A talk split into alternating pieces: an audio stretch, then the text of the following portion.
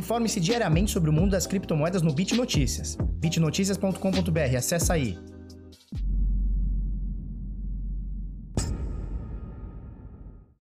Fala pessoal, tudo bem? Eu sou o Felipe do canal Bitnada, seja bem-vindo aqui à Bitcozinha. Hoje, terça-feira, dia 7 de julho, agora são 8 e 7 da manhã. E aí, tudo bem?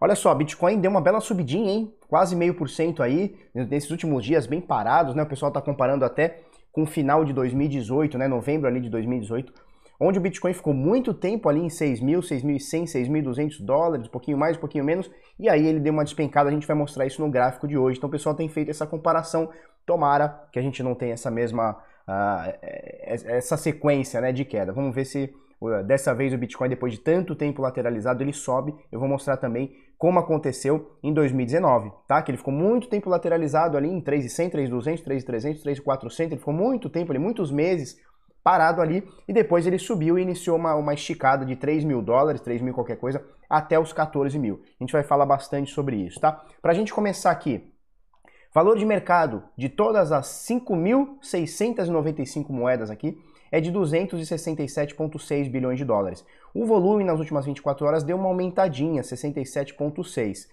não é o volume que a gente tinha, por exemplo, há dois meses atrás, tá? Que a gente superava com muita facilidade os 100 bilhões de dólares é, movimentados diariamente, mas está é, tá melhor do que os das últimas semanas aí que estava na casa dos 50, 50 e poucos bilhões aí, tá bom? Então subiu um pouquinho aqui. E a dominância do Bitcoin cai um pouquinho, 63.8. Por quê? Porque o Bitcoin dá uma subida, praticamente 1% aqui, segundo o CoinMarketCap, nas últimas 24 horas, mas a gente tem algumas moedas subindo um pouquinho mais. Vamos comparar elas com o Bitcoin para a gente ver o que está subindo em relação ao Bitcoin. Por exemplo, a sexta é, por valor de mercado, né, que é o Bitcoin SV, né, que a gente carinhosamente chama de Bitcoin lixão, porque não faz o menor sentido. Por que a gente chama de Bitcoin lixão? Porque ele é o fork do fork do fork, né? Então o Bitcoin ele deu um fork do, pro Bitcoin Cash em 2017, tá? Na minha opinião não tinha o menor sentido. E aí é, ficou uma moeda aqui que não tinha sentido. Aí não contente em ter uma moeda que não tinha sentido, eles pegaram e duplicaram essa moeda né? Eles forcaram essa moeda e aí ficou duas moedas que não tem o menor sentido existirem é, aqui na quinta e na sexta posição. Então, para mim, é o Bitcoin lixão, tá? Eu venho sempre falando isso. Mas nas últimas 24 horas ela subiu 11,3%. A Cardano, que esses dias também explodiu de subir, aí ontem estava quietinha, hoje sobe mais 6,28%. A gente tem a Chainlink também subindo 11%. Algumas moedas aqui como Teslos subindo 4, Stellar subindo 2, a Uno subindo 2, ou seja, a gente vai tendo uma o Bitcoin Cash também subindo 2.6, né? Então a gente tem alguma diminuição na dominância do Bitcoin, por quê? Porque o Bitcoin sobe, mas algumas altcoins sobem muito mais do que o Bitcoin, então teve uma ligeira queda na sua dominância, tá bom? Então olha só, voltando aqui para USD, a gente tem o valor, de o valor do Bitcoin agora nesse momento 9.273 dólares, com a doletinha valendo 5,36, baixou um pouquinho, né? Subiu um pouquinho, né, de ontem para hoje, de anteontem para ontem, na verdade, né? De 5,31 para 5,36, tá mais ou menos nessa média aí. E aí você vê o preço do Bitcoin, você vê o preço ali embaixo, 49.500 praticamente, né? 49.492,32 é o último preço na Bitcoin Trade. Tá caindo umas coisinhas aqui. Beleza? É, quero mostrar uma coisinha para vocês. Olha só, é, divulgaram ali o PIB da, da China, né? E o pessoal tá, tá, tá, tá todo alvoroçado lá, porque a China parece que está com a economia voltando a querer subir, né? E isso deu uma animada praticamente no mundo todo. Então você vê aqui, ó, Canadá, eh, América Central, Brasil, aqui América do, do Sul, né? Europa eh, e, e, Ásia, aqui você vê praticamente tudo subindo, né? S&P, né? As 500 maiores do, dos Estados Unidos também praticamente tudo subindo. Olha só, Microsoft subindo 2,15%, Apple 2,6%, Google 2%, Facebook 2,9%, Amazon 5% de alta somente nas últimas 24 horas, né? Aliás, somente nas últimas 24 horas não, somente no dia de ontem, tá bom? 5,77% é bastante coisa. Aqui no Brasil, a gente beijou os 99 mil pontos, né? Nesse momento agora, com a bolsa fechada, ainda são 8, 8 e 11 da manhã, eh, a gente tem aqui a bolsa, ontem bateu 99 mil pontos, é, nesse momento 98,9, né? praticamente 99 mil pontos, com uma alta de 2,24 no dia de ontem. Né? Então tá todo mundo alvoroçado, né? o pessoal tá. É, que crise, né? Que porra é essa de crise? Agora vamos enxergar, enxergar o copo meio cheio. A gente tava até discutindo isso agora cedo. Né? Vamos enxergar o copo meio cheio, né? Como se fosse assim tudo bonito, né? O pessoal está ignorando aquela, aquela loucura que aconteceu em, ali em fevereiro, né? Fevereiro, março, né?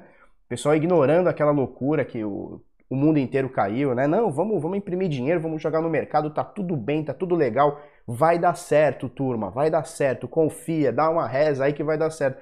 Infelizmente a gente sabe que economia não é assim, não é a base do, do positivo, não é a base da, da reza, infelizmente não é assim, né? É, nesse caso aqui, para as bolsas estarem subindo, alguém vai ter que perder, não tem jeito. E quem vai perder? O cidadão, o pagador de imposto. Porque imprimir dinheiro e jogar para a empresa comprar sua própria ação não vai funcionar, turma. Não vai funcionar. Funciona por um tempo, mas chega uma hora que para de funcionar. E aí nós vamos ver mais uma puxada de tapete, tá? Não tá normal o que está acontecendo, a gente já vem alertando. Tomara que eu esteja errado. Tomara que eu esteja errado, que a bolsa vá para 300 milhões de pontos. Mas não é natural o que está acontecendo. A gente acabou de ter uma, uma pandemia muito louca. É, o pessoal, aqui na Baixada Santista, acho que foram não sei quantas mil, cara, acho que 15 mil empregos aqui na cidade de Santos que foram perdidos. No Brasil inteiro, parece que são 17 milhões ou 14 milhões, alguma coisa do tipo, de empregos que caíram. Não tem como as empresas estarem tendo lucro. Quem está no comércio sabe, a gente tem comércio aqui, a gente sabe, tá todo mundo fechando. Pô, a gente foi dar uma volta de carro ontem, né? Tivemos uns compromissos e tal. Aí fui dar uma volta de carro na cidade, pô, tudo quanto é loja antiga sendo fechada. Não tem como a economia tá boa, o Brasil tá retraindo, como é que a bolsa tá subindo, não, não pode estar tá certo. Enfim, tomara que eu esteja errado, né? Tomara que o Brasa esteja voando e o Paulo Guedes esteja torando tudo para cima aí. Para você fazer parte da comunidade Decifrando Trade, que vai ser aberta para novas inscrições esse mês de julho, tá? www.decifrando.trade, o link fica tranquilo, vai estar aqui na descrição, você clica aí, faz sua inscrição, coloca seu nome, coloca seu e-mail uh, e a gente vai te chamar assim que as inscrições estiverem abertas, tá? Além do curso e da comunidade, a gente tem relatórios diários sobre os mercados, lives semanais, inclusive ontem teve uma live é, para a turma. Sinais de trade, PHE, PHE Bovespa, então são sinais tanto para Bovespa quanto para cripto, é, só que uma coisa mais longo prazo, tá? Então trending follow. É, light trade, farejador Bitcoin, bônus em vídeos, comunidade curadoria Bitnada, tá? Então para você fazer parte, www.decifrando.trade. Vamos falar um pouquinho sobre o Bitcoin. Bitcoin bonitinho, né? Ele tá bem bonitinho, bem danadinho, olha só. Nos últimos dias, e a gente já vem comentando isso, ele vem rejeitando o, os 9 mil para baixo, tá? Então olha só. Esse aqui formou um pimbar bem bonito, ele não deu continuidade, mas ele formou um pimbar bem bonito, olha só. Então o que, que aconteceu? Em algum ele abriu aqui em 9.300, tá? Ele abriu em 9.300, isso aqui foi dia 15 de junho, tá? Ele abriu 9.300, em algum momento ele veio até os 8 mil e teve rejeição. A turma falou, não, que, que porra de 8 mil nada, vamos jogar para cima, tá? Então, aqui a gente teve a primeira rejeição, na verdade tivemos antes, né? Só que mais, um pouquinho mais longas, levando alguns dias, né? Um, dois, três, quatro dias aqui. Mas beleza, a partir do dia 20 aqui, do dia 15, aliás, de junho, a gente tem uma rejeição uh, abaixo dos 9 mil, tá? E aí ele tentou subir o piriri, pororó, 9.700, ó. 9.800 e tal. Turma também não deixou subir mais do que isso. E aí a gente vê algumas tentativas abaixo de 9 mil, tá? Então a gente tem essa, essa linha aqui vermelhinha aqui, ó, você vê que ela está em 8.995, praticamente 9 mil dólares, né? Então a gente teve um toque nela aqui, pumba, voltou, voltamos. No dia seguinte, ó, quase deu um toque. No outro dia, no dia 27 de junho, ela tocou e foi para baixo, olha só. Ela rompeu e a turma falou não, aqui não. Aí voltou para cima. No dia seguinte, ela também tentou para baixo, subiu. No dia 2 de julho, agora recente, ele também furou abaixo dos 9 mil e voltou, tá? No dia 5 de julho, que foi o mais recente, ante, conhecido também como anteontem, tá bom? Hoje é dia 7, então anteontem, a gente teve mais uma tentativa abaixo dos 9 mil. Então a turma da venda está tentando forçar a barra. A gente vem notando isso, a turma vem tentando forçar a barra, a turma de compra fala, não, peraí, abaixo de 9 mil não está indo. E aí os caras põem para cima. E aí aqui novamente a gente forma um pin bar, né? Então o que é um pin bar? É uma barra é, onde a gente vê que ela tem uma sombra grande rejeitada, seja para cima, seja para baixo, tá bom? Aqui, nesse caso, é uma sombra de rejeição, tá? Então ele abriu aqui é, em 9.100 no dia de, do dia 5 de julho e ele fechou em 9.060, ou seja, ele fechou negativo, ele, ele perdeu 100 dólares, mas durante o dia ele perdeu muito mais do que isso, ele chegou aqui a 8.900, tá? Então nesse dia 5 de julho, ele teve uma perda máxima aqui de 2,2, 2,5%, tá bom? E aí ele acabou fechando aqui, fechou só em 0,7% negativo, tá mostrando aqui em cima, né? E aí no dia seguinte, com essa rejeição, a turma se animou, né? Que foi dia seguinte conhecido também como ontem. A turminha se animou, por quê? Porque aqui a gente teve uma rejeição, certo? Mais uma rejeição, então, porra, são várias aqui, ó. Uma, duas, três, quatro, cinco, seis, né? Então depois da sexta rejeição, uh, e isso é um problema, a gente já vai falar por quê. Depois da sexta rejeição, a galera falou: bom, já que a turma do, do da queda não botou para baixo, vamos botar para cima. E aí ontem o Bitcoin fez um candle bem bonito, né? Subindo aqui, ó, quase 3%, você olha aqui em cima, né? Esse último aqui. É, subindo 3% praticamente aqui no dia de ontem, tá bom? E aí, quando ele abre, uh, ele, ele vem até, vou colocar as médias aqui pra gente olhar, tá? Olha só, então, olha só, coloquei as médias. Então, ontem ele ultrapassa a média de 21 períodos, ele ultrapassa a média de 21, ou seja, estamos agora acima da média de 21. Estávamos, já vou falar sobre. E ele dá um toque nessa média de 50, tá? Média de 21 exponencial, média de 50 eu estou usando média simples, tá bom? Exponencial 21, 50 simples, tá? Então ele ultrapassa a média de 21 exponencial, dá um beijinho aqui na média de 50 períodos e aí fecha o candle bem positivo. O dia de hoje, tá? Então abriu ontem às 9 horas, horário de Brasília, né? 21 horas, horário de Brasília. Ele tentou novamente, deixa eu até ampliar. Ele tentou novamente romper essa média de 50, não conseguiu, tá? Então você vê que ela bate exatamente em cima, né? Média de 50 é essa aqui. Pumba, preço do Bitcoin bate exatamente na média de 50 períodos no diário e volta, tá? E agora estamos exatamente na média de 21. Então a gente rompeu a média de 21, deu um beijinho na de 50, voltou para a média de 21. Nesse momento a gente está aqui, tá? Praticamente todas as altcoins, uh, as principais altcoins, né? Por exemplo, Ethereum, eu estava olhando ontem, Ethereum, EOS, Ripple, XRP, né? Bitcoin Cash, todas essas estavam seguindo a mesma coisa do Bitcoin, tiveram o mesmo candle no mesmo horário, tudo direitinho, né? Então elas continuam seguindo o Bitcoin, obviamente aí. Beleza, então aqui a gente tem o panorama, né? Qual que é o panorama? A galerinha quer deixar o preço aqui tá? Quer deixar o preço aqui, a gente vê é, que 9 mil está se tornando um suporte forte, a galera não está deixando é, passar disso, só que a gente tem um problema nisso, né? Deixa eu tirar essas médias aqui para não ficar muito não ficar muito coisado. A gente tem um problema, né? Que é, é, o, é o água mole em pedra dura, tanto bate até que fura, né? Então, pô, já, já rolou aqui praticamente seis vezes, né? A gente já fez a contagem aqui praticamente seis vezes. Foram seis tentativas da gente romper essa, esse preço de 9 mil para baixo eventualmente vai acontecer, tá? Se a gente não tiver uma, um distanciamento desses 9 mil, é, em breve a gente vai começar, porque olha só, se a gente for ver desde, desde esse topo aqui em 10.400, olha só, a gente imagina aqui que está só caindo, tá? Apesar de uma lateralização, certo? Apesar de uma lateralização, a gente olha aqui desse topinho aqui de 10.400 do dia 1 de junho, né? Ou seja, mês passado, dia 1 do mês passado, a gente vê uma tendênciazinha de queda, tá? Então é aquela coisa, água mole pedra dura, tanto bate até que fura, né? Então vamos ver como é que vai ser aí os próximos dias aí. De qualquer forma, o mercado tá bem pastel, né?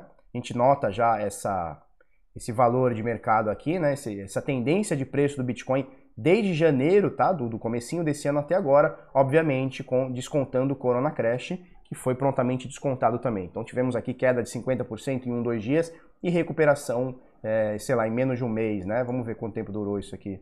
Desde a queda, 45 dias, né? Quase 50 dias aqui, a gente acabou recuperando tudo e ultrapassou, inclusive, o valor que estava anterior, né? Então, nesse momento, a gente está aqui, nesse chove não molha danado, tá bom? Vamos comentar algumas coisas aqui. Bitcoin tá pastel, né? Tá pastel, vamos botar um catupiry nele e vamos fritar essa porra. Olha só, Ai meu Deus, ai o braço do Estado. CVM proíbe Binance de ofertar contratos futuros no Brasil. Oh meu Deus, olha só. É... Brasileiros não vão poder operar contratos futuros na Binance. Eu não sei como é que a Binance vai reagir. Eu não sei se eles vão acatar. Acho que vão acatar, porque é, no passado recente, eu acho que 2018, tá? Ou 19, também não sei, talvez começo de 19, tiveram algumas altcoins, eh, algumas moedas, alguns tokens que foram proibidos nos Estados Unidos. Então os Estados Unidos eh, proibiu, não vou lembrar agora quais são, tá? Mas ele proibiu alguns tokens, algumas moedas de serem ofertados eh, ou negociados por americanos, tá? Então teve restrição em algumas altcoins que tinham na, na, na Poloniex, na Binance e na Bitrex, tá? E elas prontamente não, de, não autorizaram americanos, né, cidadãos americanos, a operar essas moedas. Inclusive a Binance acabou delistando algumas, tá? Eu não vou lembrar quais são agora, vocês me perdoem. Mesmo porque tem 18 bilhões de moedas, né? Não dá para ficar focando em tanta shitcoin assim, né? Quanto mais as proibidas. Beleza, então é bem possível que a Binance vá acatar isso aqui. Obviamente, eles são uma empresa, eles são, eles são um modelo de negócio e eles não vão querer ficar batendo de, de, de frente com o governo o tempo inteiro. Beleza, então olha só. Eles estão querendo é, proibir, proibir não, né? Mas eles não estão autorizando a Binance de ofertar contratos futuros para brasileiros. É, e, e, é um negócio muito louco, né? É um negócio muito louco. Por exemplo, a CVM, ela não fala nada em brasileiros operarem mini contratos alavancados. Isso tá tranquilo. Puta de um risco do caralho. Isso aí tá, tá, tá de boa. Pode operar mini alavancado torando. Isso aí pode. Mas operar futuro de Bitcoin, pelo jeito, a CVM não gostou. Só para a gente entender, né? O que são contratos futuros? é, são derivativos, né? Derivativos são papéis que derivam de outros ativos. Só para, inclusive ontem foi uma pergunta que rolou na comunidade Decifrando Trade e eu fiz uma explicação lá que é o seguinte: é, um contrato futuro ele serve para a gente fazer um hedge numa, numa determinada posição, tá bom? Então, por exemplo, vamos, vamos imaginar aqui que eu sou um, eu usei exatamente esse esse exemplo na aula de ontem. Vamos supor que eu sou um produtor de soja, tá? Então eu vou produzir soja. Tá? Eu sou da, do agrícola e vou produzir soja. Eu vou, eu vou citar valores aqui e tempos aqui totalmente ao esmo, tá? Porque eu não faço ideia como é que se produz soja. Mas vamos supor que eu sou um puta produtor de soja e eu tenho lá na minha fazenda, tal, tenho minhas máquinas e tal. E vamos supor que minha, o meu plantio ele leva um ano para ser feito. Vamos supor que ele leva um ano. Então eu começo a plantar hoje, eu, eu demoro um ano até fazer a colheita, tá? Então eu ponho o dinheiro hoje, começo a fazer meus negócios, meus agrotóxicos lá e tal, os funcionários e tal, carpino lote todo, para daqui um ano eu tomar esse dinheiro. Só que daqui um ano, e vamos supor que o preço da, da, da saca da soja hoje, eu nem sei se é, se é comerciado em saca, mas vamos supor que o, o preço da saca hoje seja 100 reais, tá bom? Só que eu só vou poder vender daqui a um ano. E daqui a um ano eu não sei se o preço da soja vai ser 100 reais, vai ser 200 ou vai ser 50. Se for 50, eu perco dinheiro, porque não vai compensar para mim produzir um negócio e, e, daqui a um ano vender no, no, prejuízo, tá bom? E chegar em 200, porra, eu tô rico, mas eu não quero correr esse risco. Então a gente faz um hedge, a gente faz uma, uma trava no preço. Então a gente, eu começo a plantar hoje a minha soja e vou negociar o preço que vai ser no, na data da entrega do plantio. Então vamos supor que a gente vai travar o preço em 100, 100 reais. Então, para mim, produtor, tá bom. Para você que está comprando, né, para o cara que está recebendo essa soja, tá bom e, e tá tudo certo, tá? Porque a gente trava o preço em 100. Se por acaso chegar no dia da, uh, da, da, da, entrega e o negócio tiver 50, eu não tomo prejuízo, porque a gente acordou isso antes. E se chegar no dia da entrega e tiver 200, o, o comprador, ele, ele tá tranquilo, porque ele já travou esse preço, inclusive ele já está pagando esse preço. Então é, serve para a gente fazer head nas posições, tá? Isso, isso é um contrato futuro, tá?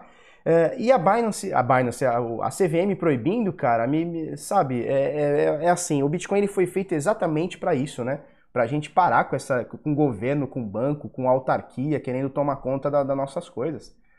É exatamente para isso que o Bitcoin foi criado. Infelizmente, ou felizmente também, não sei, a gente tem empresas centralizadas. Ainda precisamos de empresas centralizadas. Talvez no futuro a gente não precise de uma Binance para negociar um futuro de Bitcoin de forma segura. Talvez no futuro não precise, mas hoje a gente precisa.